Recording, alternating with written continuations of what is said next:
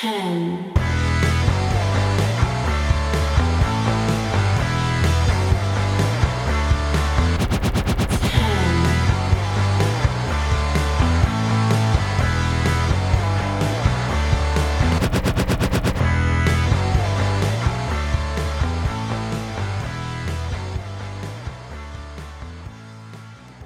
Monday Night Raw.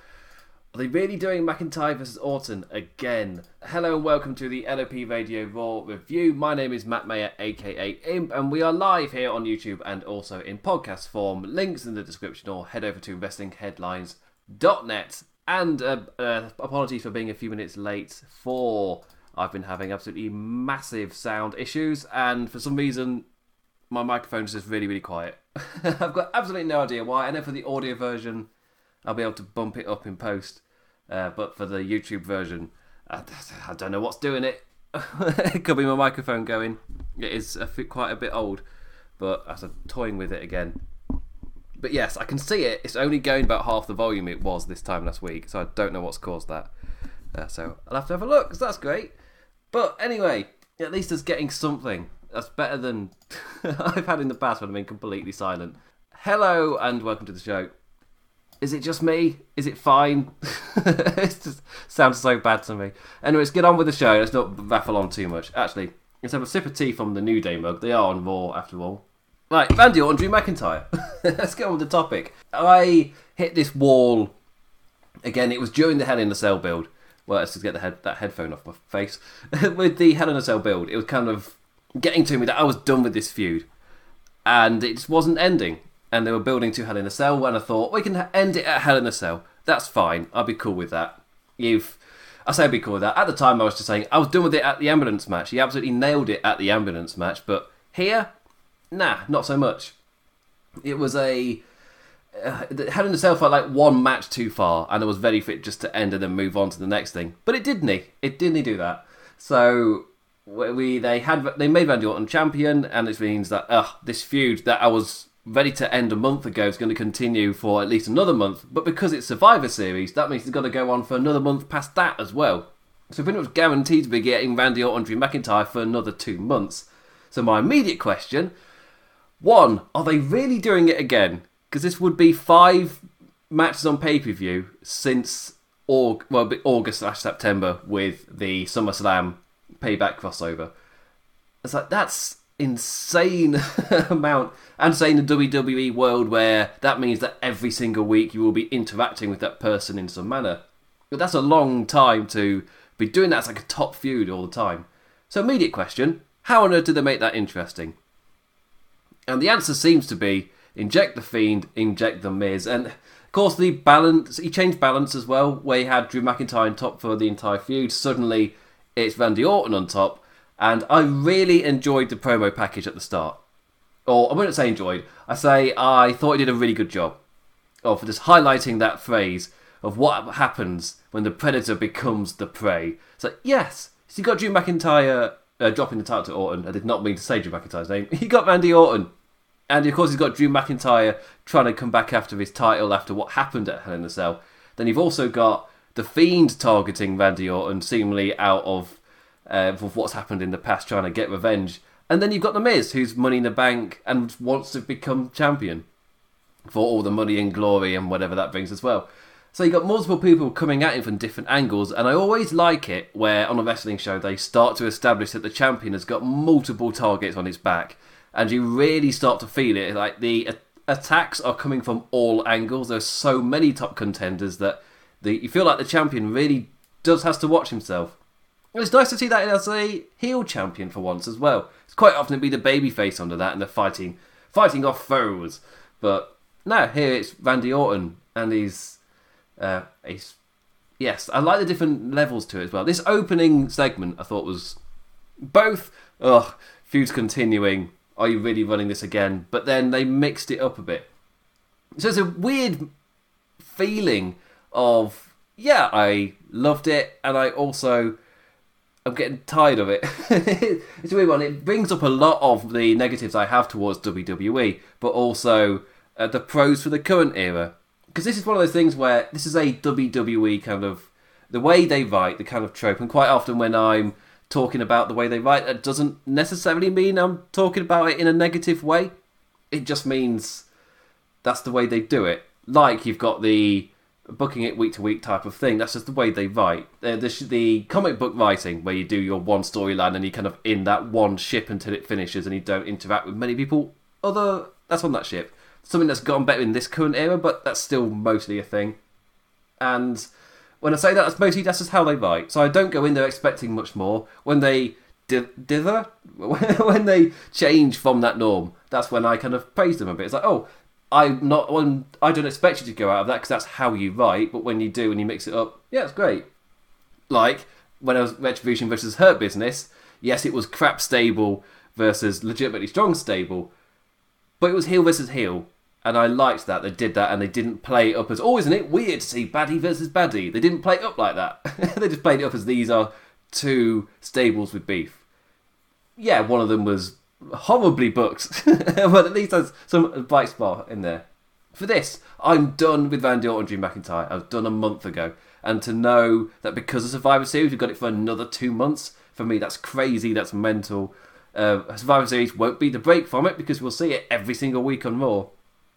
I've I've already been tired of it, and it's kind of crazy to mean that this will feud will go over a fifth pay per view, then into a sixth, just because they can't face each other at Survivor Series oh, it's a, it's one where the pay per view kind of hinders what they're doing here.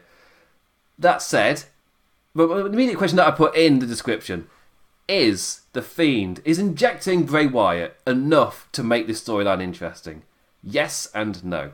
the Fiend stuff is all interesting. I love the callbacks, but mainly the big part is it's Randy Orton versus somebody who isn't Drew McIntyre, and that's the big thing. When Keith Lee got injected, same thing. It's just that at, I know the end game. The end game is Randy Orton, Drew McIntyre again. So it's difficult to get hyped for it when it's seeing that same match again. And it's not bad. The two done great work together. It's just that it's again you're still not moving on after all this time, and uh, like this this is WWE don't do they don't really do long term booking. They'll do after the fact booking and referring to things that have happened in the past, but they don't actively do long term booking. Like stuff under the surface, like stuff that Twitter will pick up on and will go crazy over, but it's not. No, it's not actually there. They're not acknowledging it as taking place over a long period of time. But with Randy Orton Drew McIntyre, that is lots of short term booking on top of each other, making it longer. It's not long term booking long term for me would be they knew the end point, and at the start point, you know where it's going to end roughly. And in between, you can drop hints and things, and you can build to that end point because you know where it's going to be. And case in point would be the ambulance match was 100% just the perfect type of thing you would do if you were doing that. You've built it up, and everything that happened over the course of the journey kind of then rears its head at the end of it, and you get a nice feeling climax phrasing, not title of your sex tape. But it was, but to do that in the middle of the feud, it's short-term bookings on top of each other because they don't know where it's going to end. It's the uh, that's the making it up as it goes along kind of thing. When you are long-term booking, you do it over a longer period of time. They're booking it short term, is what I mean. You end up with long term feuds. That's not long term booking. That's too completely long term writing, I'll say, to get it out of the wrestling nerd bubble. You're not writing for like the start of a season and end of a season. You're going episode by episode, not, and vaguely knowing where you want it to go, but you could change your mind at any point. And you do change your mind live before the episode goes out. But that, that's what this feels like to me. Is that they they're kind of keeping it rolling, and like the fee for me, the way to make it interesting is to end it. essentially, to get me interested in Randy Orton is you end his feud with Drew McIntyre, you move him on to the Fiend. You don't have him tackle the Fiend to then go back to Drew McIntyre. It's and I've kind of got hope that that is what they'll do. I feel like yes, he's focused on Drew McIntyre for now, but it's the Fiend in the background rather than Drew McIntyre's the main point and the Fiend is the distraction. As in, the Fiend is a longer thing being built up to for Randy Orton to then turn his attention to, not a sidetrack from McIntyre. That's my hope, at least. I hope, maybe. possibly. Uh, but on this show itself, Randy came out, and for me, first half of it was a generic Randy Orton stuff. I'm not really paying attention for the first three, four minutes of the show because it's something I've seen over and over, and I just tune out now. Uh, obviously, different parts of your fandoms, you will have different reactions to that, but I've seen it for so long. I just it does nothing for me anymore. But there was a decent kind of main line he was playing off of in it that he's no longer the legend killer, he's now simply a legend. I loved that line. that was such a good line. And it was in terms of moving on him on to the next part of his career and the mentality he's got as a champion now. Yeah, fantastic line. Just gets so much across. And it is not it's not like the exposition that WWE normally do. It's it kind of counts as exposition, but it's not on the same level. It's it's a bit more to it, and I really I really appreciate that. It's not somebody coming out there saying their feelings of I do not like this. I am very very good. To be fair, the first half of the promo is I am very very good, like bore, like generic crap for me. Insert here to heal champion, but the legend killer legend line uniquely Orton, great. It's had so much character to him.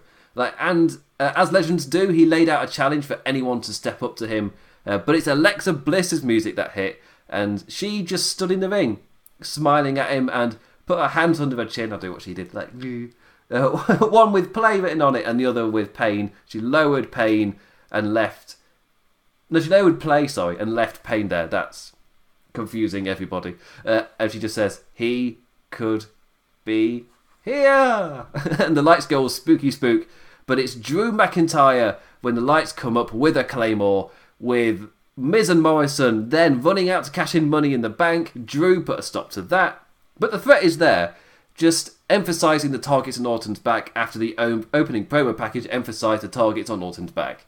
So reinforcing. Yes, it's essentially re- repeating the same plot point after you just told us the plot point, but it's WWE. I count this as a solid reinforcement like for WWE, this is, again, I measure them on their bar. I'm not going to measure them on a, a, different bar, which is like a 10 out of 10 fighting every week. Like, no, it's crazy.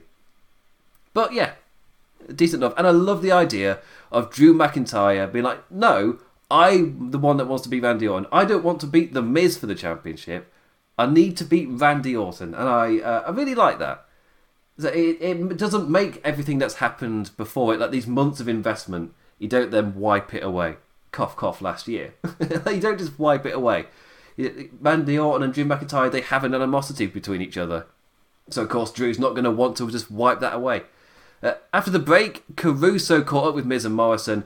Angry Miz was angry at Drew for cutting off his chance to cash in his Money in the Bank briefcase. Uh, they challenged the Big Scots to a two-on-one handicap match as Morrison does his "Oh hey Scotland" uh, amazing impression and as you can tell by the word amazing.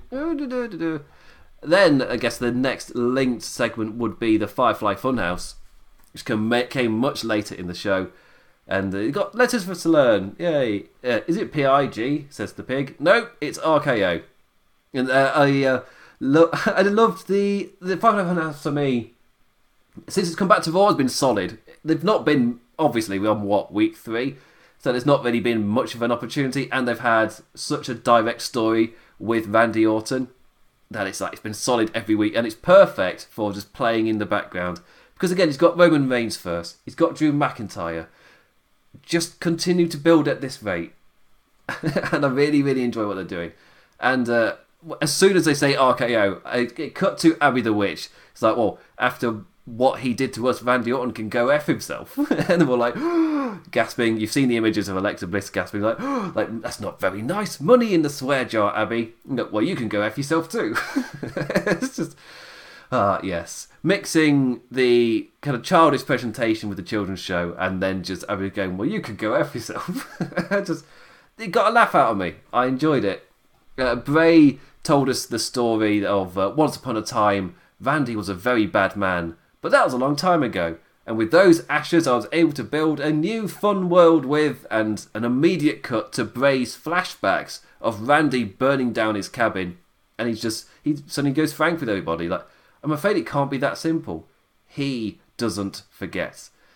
And yeah, again, amazing. It, it, was, so far, they've had a little hint of something the week prior. Like, you see it in the background, you see, like, last week where it was Bray Wyatt staying straight into the camera and behind him was the picture of the cabin burning. This week, a lot more in your face. And personally, like that is more depth than we've had before with WWE, and I like it. I'm fine with it. It's the idea of you place it in our mind last week and go, "Oh, isn't that cool?" And then the following week you do it right in our faces. So yeah, I'm I'm fine with that. Like one week, the week before you got people talking, and then you kind of affirm the people's talking, and that gets people to kind of pay attention again because oh, we could be right again. What other things are we are we picking up on? And you don't even have to go that deep. You don't. You don't have to go, David Lynch. you don't have to do it. Just this. This is enough, really.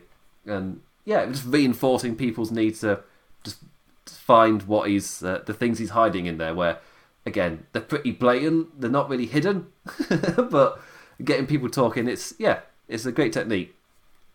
Oh, and also the thing that ended the segment, the other thing that was screen capped all over my Twitter feed in the morning.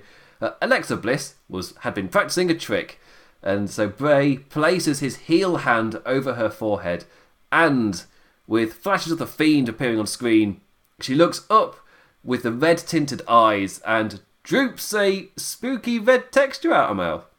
Cool. uh, straight to camera, Bray goes, Oh, S word, it's bloody YouTube, I can't swear, as the Funhouse theme plays. uh, and it was a skit with a punchline him just turning the camera and just swearing at that after the whole build up of the swear jar. And in the tease for it, there was the rambling rabbit in front of the behind the swear jar. It says, "Yeah, just nice little things." And it had a punchline. It had an end to the skit. It's not Saturday Night Live after all, because the skit has an ending. Uh, yeah, a great edition of Firefly Funhouse. It made me laugh. It did spooky spook with the Alexa Bliss stuff at the end. And uh, again, I don't know what it's meant to be, I'm fine with that. I'm fine with not knowing. Weird thing happened. And the fiend, it mostly kind of gets explained. As far as I remember, there's not been anything which was just completely random and had no meaning to it. Like, over time, you found out what it meant. Like they've addressed it. Uh, I'm fine with not knowing. I don't need to know immediately. So yeah, eh, and it's again, it's a style of storytelling WWE don't really do, and that's why kind of why it stands out to actually call back on things in this manner it's not something they do all the time. So yeah, good stuff. good stuff. Whatever that goopy texture out of her head was, which was strange and weird.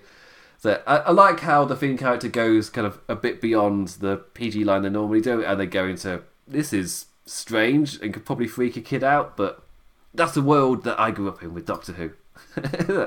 yes, BBC got a lot of trouble for that show because they constantly were dancing on the line and scared kids quite often. Yeah. As far as I know, The Fiend doesn't really do that, but this is a perfect spooky spook thing to do it. Scaring kids, Bray.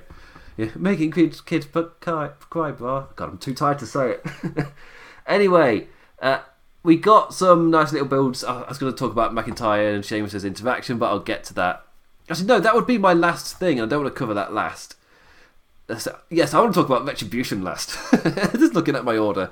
Uh, but Drew McIntyre later into the show was backstage, and he'd uh, it was in was in the interview ring earlier. Didn't really say anything of note as far as I can remember. Just standard. Uh, I'm going to make Randy Orton pay, da da da, or stuff like that. But a nice little interaction was with him and Sheamus. Uh, Sheamus offered him a place in the Raw Survivor Series team.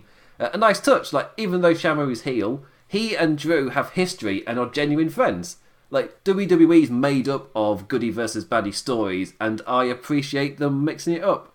Like Stephanie McMahon got ripped apart for that "there are no heels or faces" line, but it wasn't because for me it was because it was so clearly not true when she said it, not because it was a stupid idea. Because it's not. Like I'm all for drifting into that world a tad, where you have got characters rather than blatant good guys and bad guys. That doesn't mean I don't want any. But in WWE, most of the time, it's all of them. It's everything. So to be in a world currently where the characters are taken over a bit, presumably because they don't have to worry about live crowd reaction because they just press it with a button. so it's it's a studio audience where they control the reaction. It's not the same. It's not an or, it's not an organic. What is this kind of uh, uncontrolled stuff? It's controlled, controlled like to the touch of a button. So yeah, I'm happy to be in a WWE world where baddies don't team up because we are also baddies. so again, Hurt Business Retribution, Perfect little example. Sheamus, Drew McIntyre. Yes, Sheamus has been a bit more heel recently, but he, they, they're friends. They've got a history. They don't just drop that because of unconnected things that have happened. So, yeah. Anyway, that led us to the main event, which was the two on one handicap match Drew McIntyre versus Miz and Morrison. Uh, very similar to last week's singles match against The Miz. Just this time, Morrison was a, also a legal competitor. Like, in fact, I could copy and paste my notes from last week, and you wouldn't be able to tell.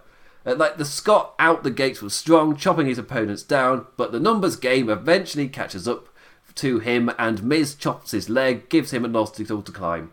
That is word for word what happened last week. Difference is Miz could tag to Morrison, and Morrison could also do damage himself. But he didn't target the leg; he just wore him down. Miz would now and then target the leg. Uh, McIntyre dominated the match. Aside from when Miz and Morrison were able to link those numbers together, one on one. The, my mouth is doing really weird mo- movements. I'm all over the place. One on one, the recent champion found his way back in, but in a be it like a quick chop or launching Jomo overhead for the uh, off the top turnbuckle.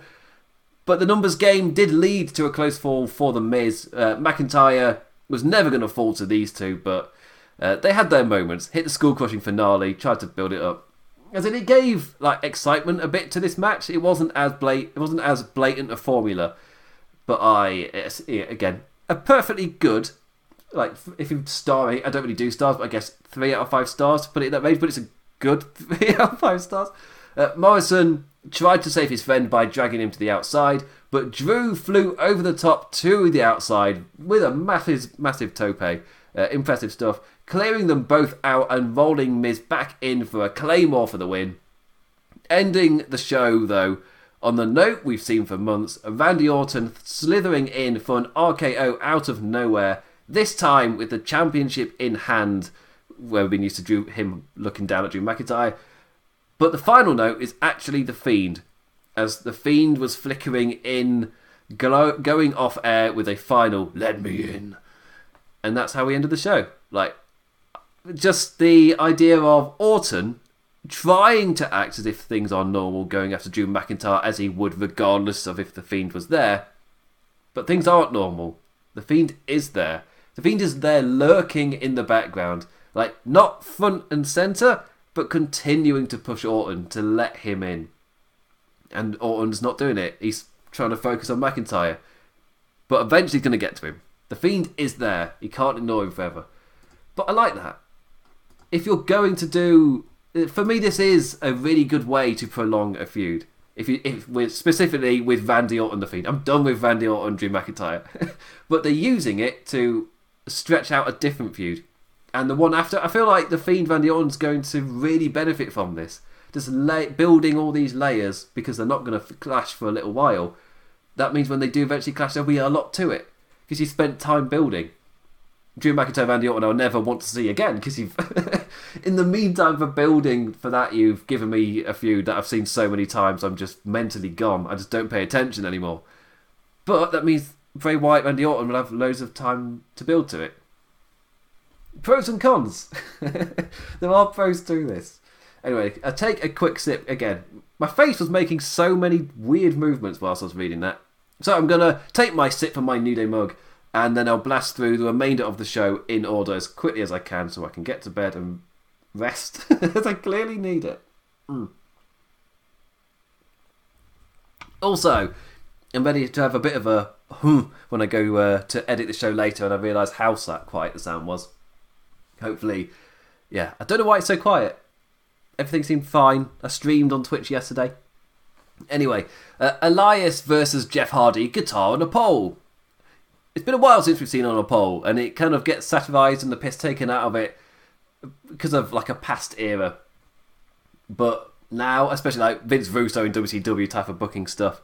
But I didn't start watching until 2005, so that story's of a mysterious time from the past for me when I wasn't watching WWE or WCW at that point.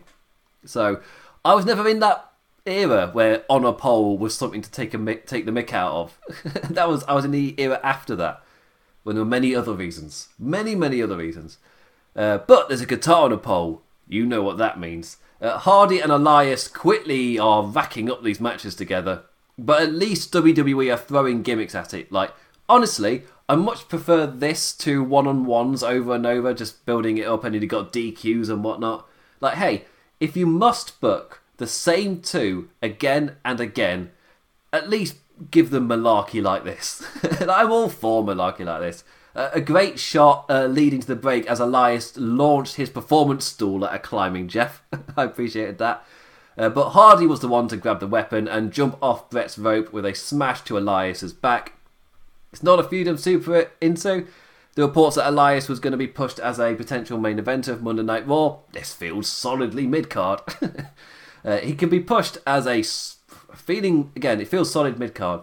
If their aim is to kind of get him over as a main event feeling star, that's not what they're doing. Hardy beat him fairly soundly. Again, Elias is fantastic on the mic.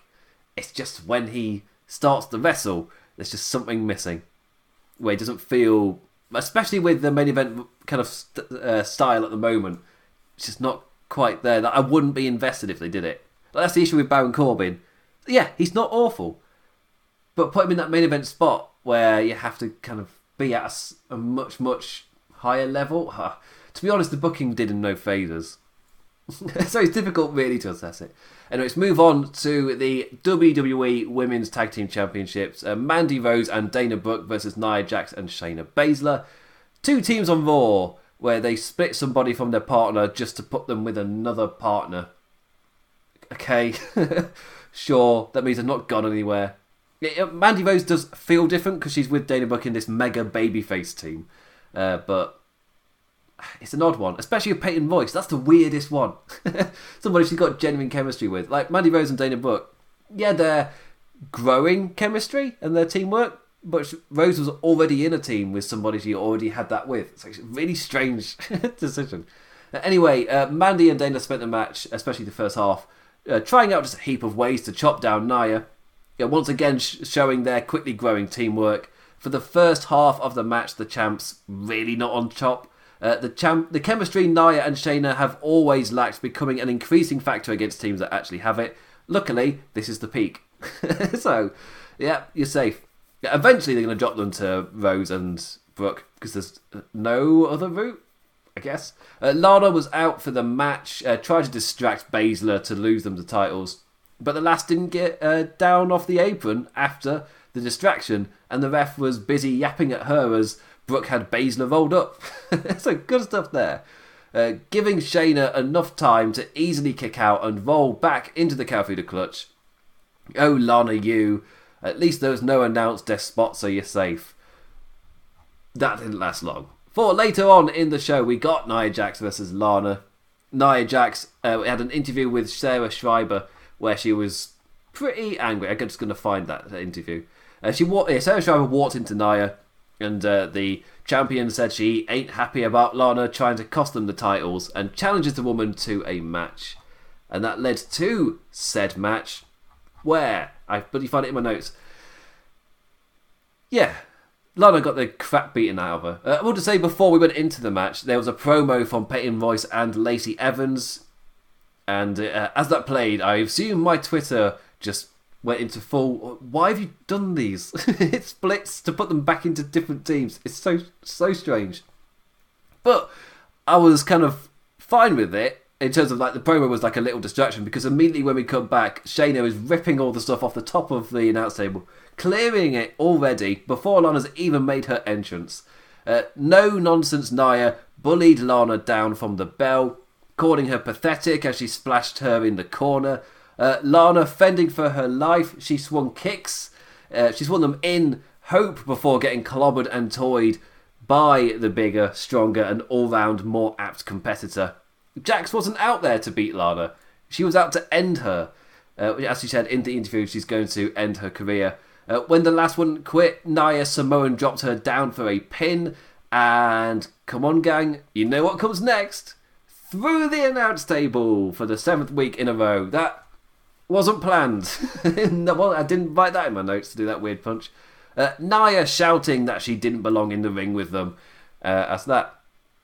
And I 100% know people would have read that as, as, hmm, you sure there's not heat for the stuff? But I thought it was just well done. Uh, it didn't feel.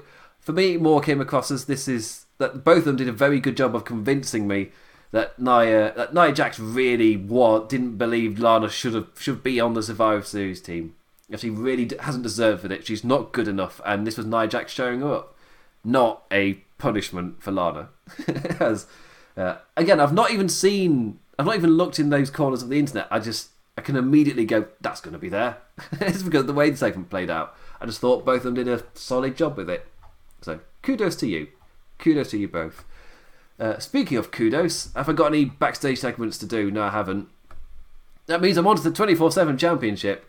Uh, R Truth versus Bobby Lashley. First off, uh, R Truth thought he was out there to face a character from 1998's Waterboy. WWE with those timely 22 year old references. Good God. and you wonder why a younger audiences is struggling to, like, you know, attach themselves to WWE Oh, take a guess. a bit more timely references might help. Uh, Truth tried some tricks to catch out, catch out Bobby uh, to get in some kicks afterwards, but Mr. Lashers quickly rebound with a mighty spear and full Nelson, or is it called the Hurt Lock, for the submission win in under a minute. Easy work made of the 24 7 champion, and somebody was waiting in the wings to capitalise. Drew Gulak ran on down but he also met a Nelson fate. Uh, but a final revenge for Truth, I guess, is cheekiness. Uh, Bobby Lashley draped Gulak's body over the fallen champion, and we had ourselves a new 24 7 champion. And R Truth didn't win it back. So that's new. he always wins it back, but he didn't this time.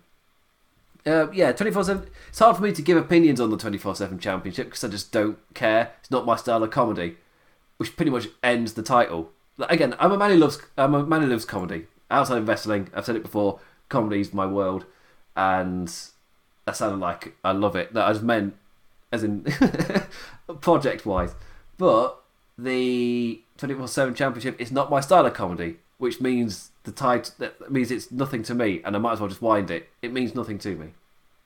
Mm. That title lives and dies on whether you find it funny or not.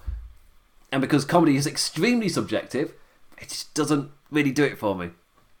I'm fine with silly. Toru Yano, one of my favourite wrestlers in New Japan. But super slapstick, Just gone. Anyway, uh, AJ Styles with big Omogbehin, who is big. Uh, before the match, AJ once again put himself forward as Raw team captain. This week on Raw did stuff to establish that out of words. So last last week was a on terms of the show itself, there was a lot of issues of saying instead of showing. This week, they still said it before showing it, but they did actually show it. And AJ Styles, the team captain, is a great example of that. He introduced the team so far at Keith Lee and Sheamus, and he was calling them up like for potential warm up or whatever. Uh, but neither of them agreed to take orders from AJ. So it's Captain AJ. Uh, as they bicker, Braun Strowman strides out and he declared himself as a member of the team. Keith Lee obviously has issues with that. He didn't qualify. They both had to go for qualifications. Why doesn't Strowman? Uh, Strowman runs down his Survivor Series and career qualifications. Uh, Shamrock and Keith still ain't having it, and they pretty much bicker over who gets to beat the big choo choo train up in an actual qualifying match. Oh, and Adam, Adam Pearce was also there. Yay! Authority figures will never die. At least he's an authority figure that isn't doing heel or face, even though they play the noise of the boos. So I guess he's supposed to be heel. If he wasn't, then he wouldn't play reaction like that. Just in terms of presentation, what are you actually trying to get across? That's the reaction he's given. But uh, yeah, it's fine. Like he came out and said, "I can't find any opponents for you." Keith Lee to me like, "Well, that's a lie. I'll fight him." And Shane was like, "No, I'll fight him. No, I'll fight him." AJ Styles with the genius idea of a triple threat, and if Braun Strowman wins, then he get qualifies to Team Raw. AJ and commentary. And a nice little character bonus off. He wanted Braun Strowman on the team, but totally was like, well, I'm not. In terms of keeping the team together, I'm to have to make him qualify, but I want him on the team. I like that. It wasn't a. I'm cheering for him because he's the baddie kind of thing. Like I'm the heel on commentary, therefore I cheer the heel. Like no, it's because he wanted the guy on his team. It's yes, just nice and simple. I liked that. uh, AJ commentary. AJ was on commentary and our audio friends were asking if having the three of these men beat the crap out of each other was that wise an idea. The answer was pretty much, ha ha ha, don't look at my tall friend. anyway, uh, I enjoyed this meeting of steak, this meat clash, muscle and beef colliding. I really enjoyed this. Uh, quickly into ringside chaos as the big lads, big lad wrestled all over the shop. Uh, shit, don't know what that hand movement was. Oh, it's so crazy. Sheamus and Keith Lee showing nice, short little bonding moments in The Enemy of Braun is My Friend. But they didn't last long. Uh, a producer in our ear, okay, here he comes, right before Strowman charges the two lads through the front row barricade. Uh, there's a pattern of Lee and Sheamus working together to take the big man down before fighting each other and therefore letting the big man back in uh, for the pattern to repeat itself. A hefty Tower of Doom spot with AJ jumping out of his seat, questioning how the ring's still intact. With you, AJ, but that sold how crazy that was. It, yeah, it was the fact that they're all massive dudes and Keith Lee, Strowman in the electric chair, and because it, what it, what it, the biggest of the men was in the middle of it. That's what made it even more impressive for me. It was Sheamus doing the one flipping over, Strowman going to do the suplex, and Keith Lee doing the powerbomb bit. But it was the, falling backwards with an electric chair. But yeah, simply just putting Strowman in the middle, putting your biggest lad in the middle.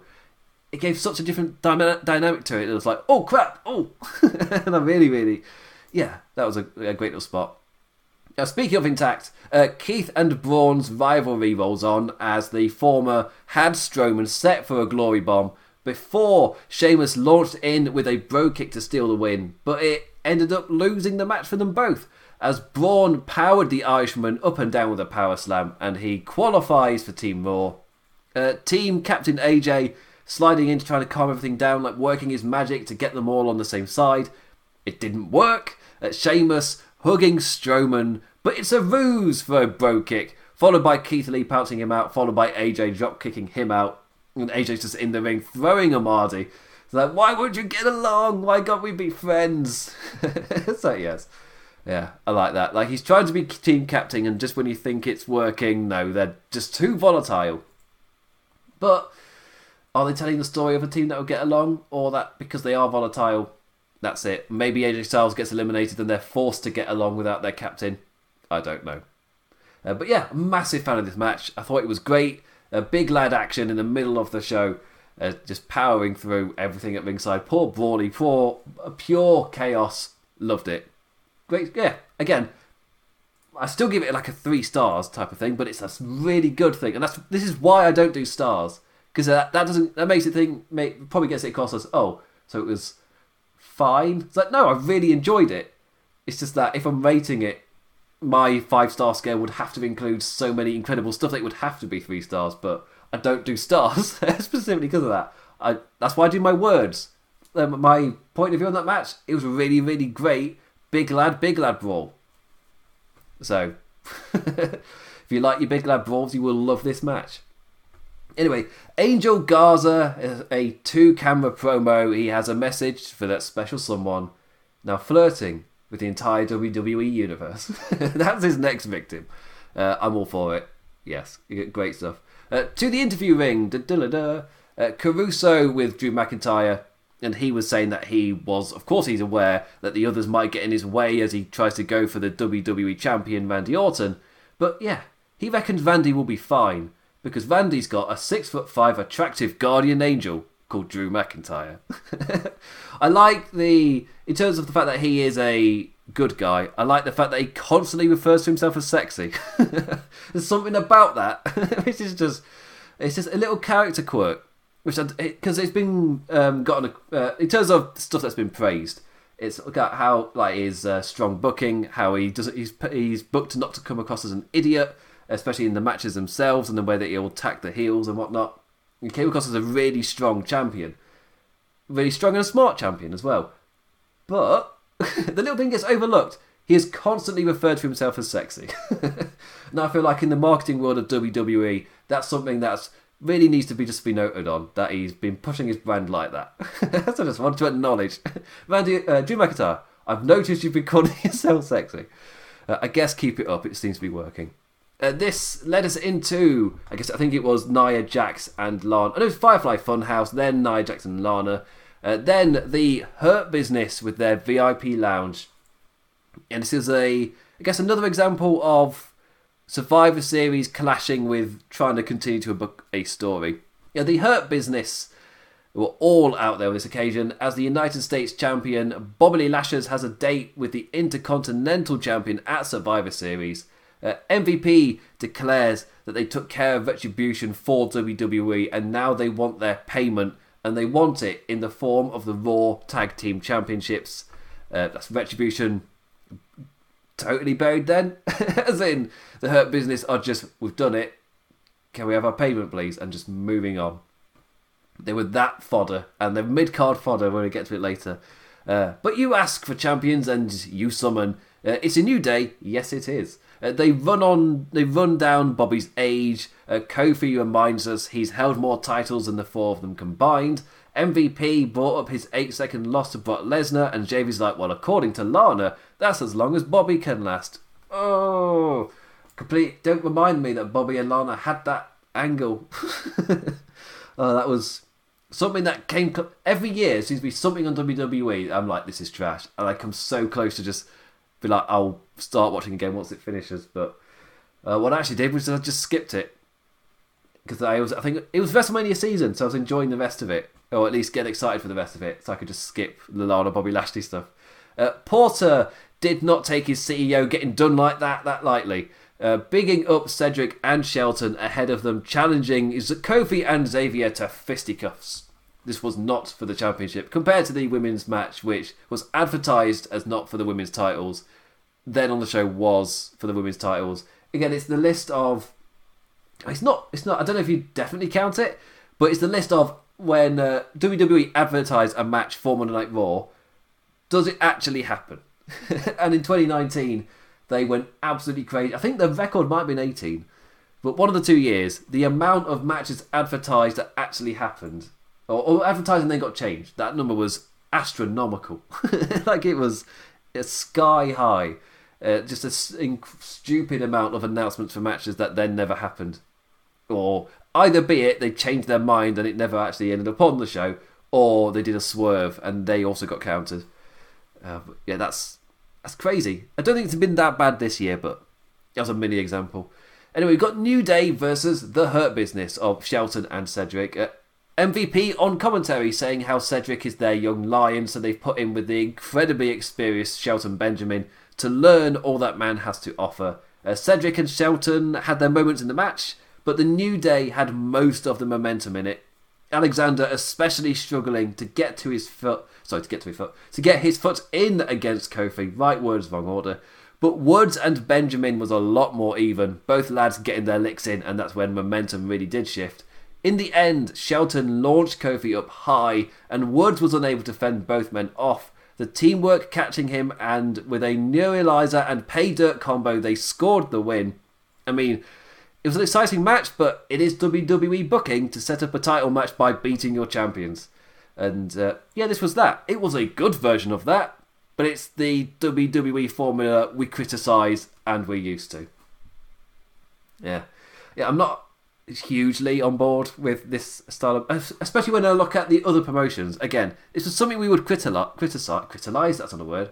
It was something we would criticise, but there then in in the past, AEW didn't exist where we would then see that not happen if a champion gets beat, it's normally in a title match because you make them feel like a champion.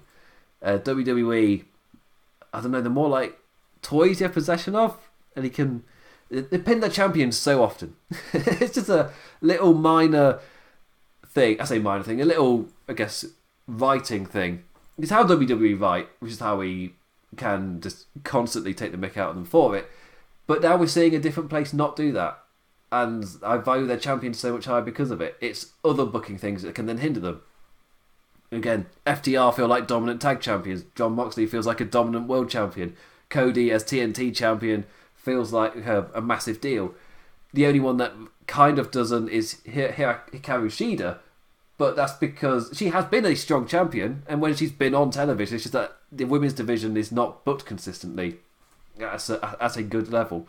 So she falls down because of that she feels like a strong champion. It's just that of what division kind of falls onto it just because they're not strongly featured or booked or whatever. But in WWE, when they do have a decent division and there are teams there, they just beat the champions. so they, it's the champions themselves that don't always feel that strong. Which is partly why Drew as champion felt different, because they did book him strong. Anyway, uh, so yes. Enjoyed the match, just, yeah, WWE booking at the end of it.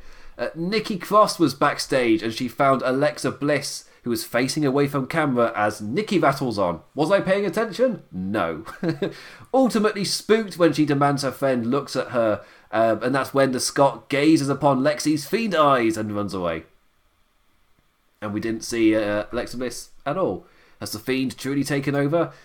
Is Alexa Bliss getting her version of the fiend? As in, will she wrestle as the fiend of Alexa Bliss? Do I want to see that? I suggested it. It's, it's something that's never come across my mind before. But there's Bray Wyatt as the Fiend, but will there be Alexa Bliss as the Fiend? As in, it's like a demon that's possessing them. Hmm. I don't know if I want to see that or not. I really don't know. Uh, yeah. Uh, hit me up on Twitter at the Demimplicat. Do you think you want to see Alexa Bliss Vessel as the Fiend, or that should just be Bray Wyatt's thing, and she does creepy, spooky stuff? Uh, and we end this show by talking about Retribution. Thumb up. Uh, Ricochet versus Jobber Tucker. It happens that quickly. And uh, yeah, uh, Richard's not done anything since the Guerrero spot the other week where he outsmarted the Hurt Business. And has he actually done anything since then? Am I just forgetting he, he has? and no entrance for Tucker either. He was already in the ring looking like a major jobber. But before the match can start, Mustafa Ali comes out walking down the ramp. Ali wandering on down to stand on the announce desk as Ricochet makes quick work of the recently heel turned big man. Uh, the recoil jobbed out, jobbed out Tucky in seconds. After the pin, Ali stepped off the desk as the Retribution graphic theme played. It's like, mm, okay, here comes an attack on Ricochet. Uh, Ricochet fought off three of them, but was launched out of the ring by T-Bar before they then stomped Tucky down by with all of Ricochet. By all of Ricochet, all of Retribution. what is my brain doing today? Uh, poor Richard rolled on back in to be circled by the gang. He launched up, he launched up at them trying to attack, but the numbers grounded the flippy man fast. Ali looks him in the face and tells him, "No sin is forgiven until it is punished," leading to him getting slammed down by the group. Retribution going for uh, go from a major deal to be feared to lower mid card fodder in record time. The sentences are meant to have weight to it, but my brain's struggling to read tonight. I'm ready for bed. But yeah, Retribution. Again, they were booked to actually win a segment, so that's better, I guess. But they're targeting Ricochet in lower mid card. This is the break before the main event. That's not a great sign like at all. Like, should I care about this group? They're four and oh, sorry, they're zero and four, four losses. Uh, yeah, are they going to win against Ricochet, or do you establish Ricochet as something to play with where he gets another win first to make them zero and five? Yeah, Mia Yim still has no opponents. She's just there. So what? What is she doing? she's just about, and she disappears for the matches. So she's literally just like there for the attack segments and random stuff. So weird. Uh, I gave on my rant last week, so you want to see my rant on Retribution. Like, after the fit that Mia Yim had, like that's like an all-time low for the group after many previous all-time lows. They hit a new one last week. And this week was... Like, it's more of a subtle low. That, again, they were in the calm down before the main event. They were mid, like, mid-card fodder stuff with Ricochet. But I did like how on Raw Talk afterwards Again, if it's not on Raw itself, I don't know how. I don't really take much weight in it. And Mustafa Ali is so good at turning crap into gold. It's just that they don't give him that on the TV. But on Raw Talk, he did say that the reason they attacked Tucker was because of Otis. Because he, how he turned on Otis, they really didn't like that. And that then fits with Ali and his hacker gimmick, where he's exposing the person doing Otis dirty. and doing and uh, Mandy and the Sonya Deville stuff as well. And so yeah, it fits that he would also be against Tucker turning on Otis because it fits with the uh, hacker character. Again, top notch, top notch stuff from Mustafa Ali. It's just they're constantly giving him crap, and he's not got much clay to work with. Uh, but Raw overall, I've heard some people say they really enjoyed this show. For me, it was.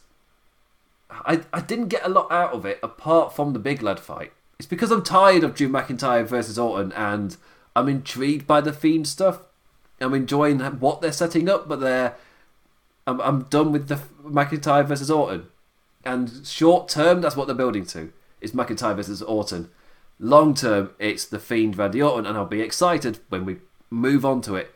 Does this freshen up Drew McIntyre versus Orton? No.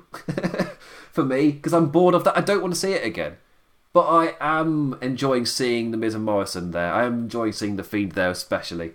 Uh, at least feels a bit different because they're wrestling other people before they then do the same kind of interruption spots they've been doing for months.